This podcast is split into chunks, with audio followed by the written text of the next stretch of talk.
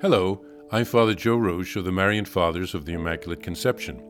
Thank you for joining us as we continue with our year long journey reading the diary of St. Maria Faustina Kowalska from beginning to end. Today we take up from where we left off, beginning with diary entry number 749 Conversation with Father Andrasz at the end of the retreat.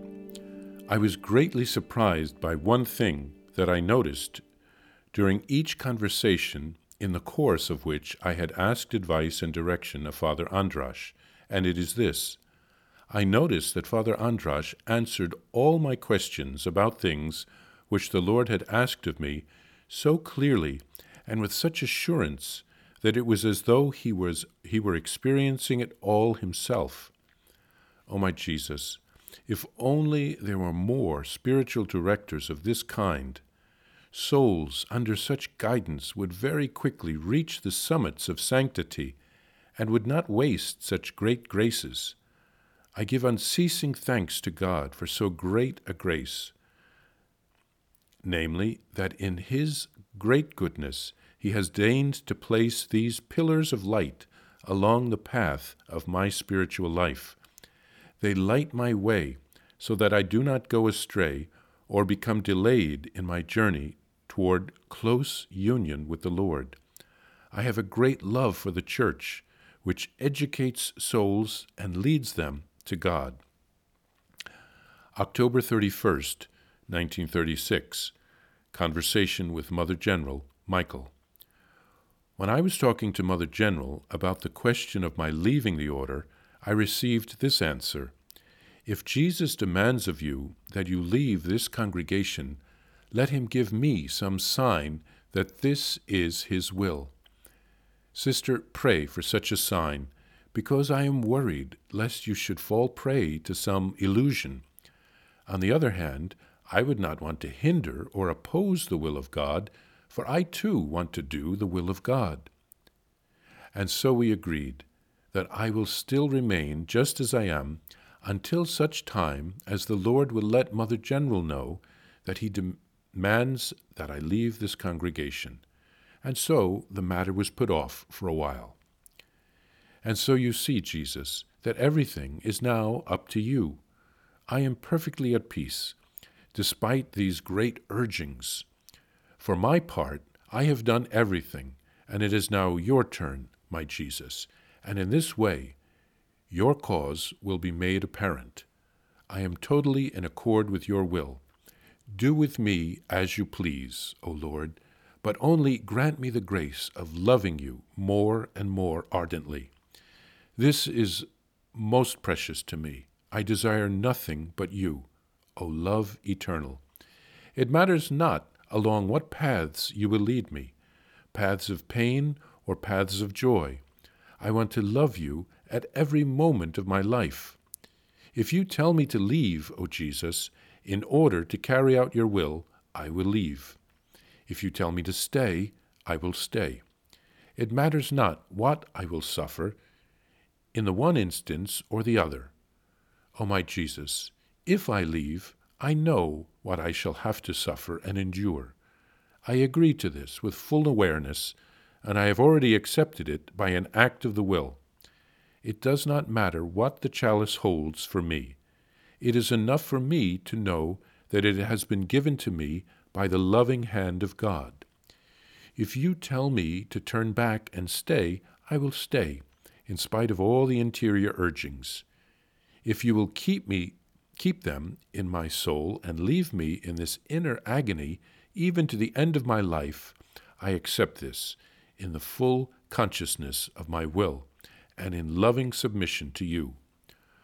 O oh my God, if I stay, I shall hide myself in your mercy, my God, so deeply that no human eye will see me. Throughout my life, I want to be a thurible filled with hidden fire, and may the smoke rising up to you, O living host, be pleasing to you. I feel in my own heart that every little sacrifice arouses the fire of my love for you, but in such a silent and secret way that no one will detect it. When I told Mother General that the Lord wanted the congregation to say the chaplet in order to propitiate God's anger, Mother told me that at present she could not introduce new prayers that had not yet been approved. But give me the chaplet, sister, she said.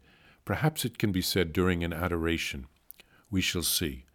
It would be good if Father Sopocko could publish a pamphlet with the chaplet then it would be better and easier to recite it in the congregation, for it is a bit difficult to do so now.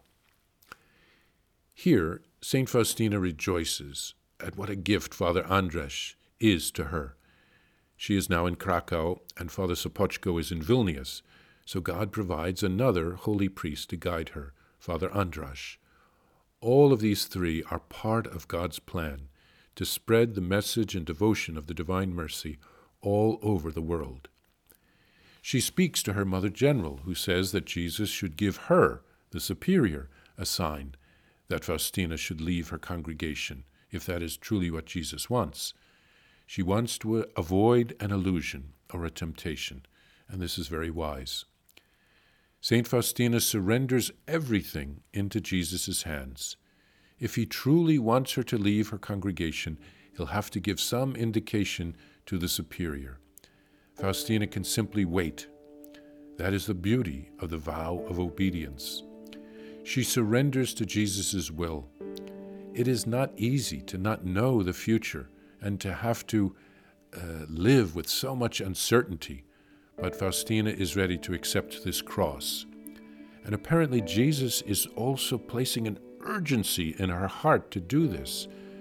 Uh, Jesus is like the hound of heaven when he calls us to a particular vocation. He doesn't change his mind and he doesn't let go. And we won't have any peace until we say yes. So that is what St. Faustina is experiencing, and yet it doesn't seem possible to move forward uh, to respond to those inner urgings. Faustina tells the Mother General that Jesus wants the sisters to intercede for Poland with the Chaplet of Mercy but the prayers have not yet been approved by church authorities. The Superior hopes that Father Sopocko uh, will be able to soon publish a pamphlet with the bishop's approval. Then it will be easier for them to do it in uh, community.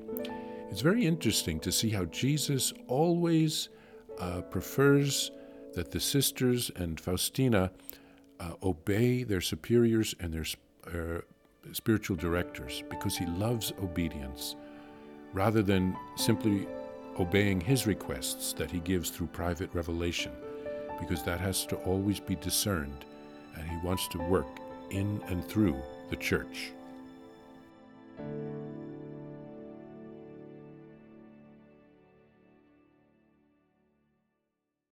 Please follow or subscribe to this podcast to receive the latest episodes and updates. If you have enjoyed this podcast, I invite you to leave a review. Reviews greatly improve our podcast ranking and will help other people throughout the world find St. Faustina's diary in a year. Remember, Jesus promised St. Faustina in diary number 1075 souls who spread the honor of divine mercy are protected by God like an infant by a gentle mother. Please help us spread the message of divine mercy. Thank you, and God bless you. Visit shopmercy.org to order your copy of Divine Mercy in My Soul, the diary of St. Maria Faustina Kowalska. It's available in print in English, Spanish, and Polish, and in English as an e-book. Available now on shopmercy.org. Are you enjoying this podcast? I invite you to listen to more shows brought to you by the Marian Fathers of the Immaculate Conception. Join us daily for enriching spiritual content which will help you on your journey with Jesus Christ.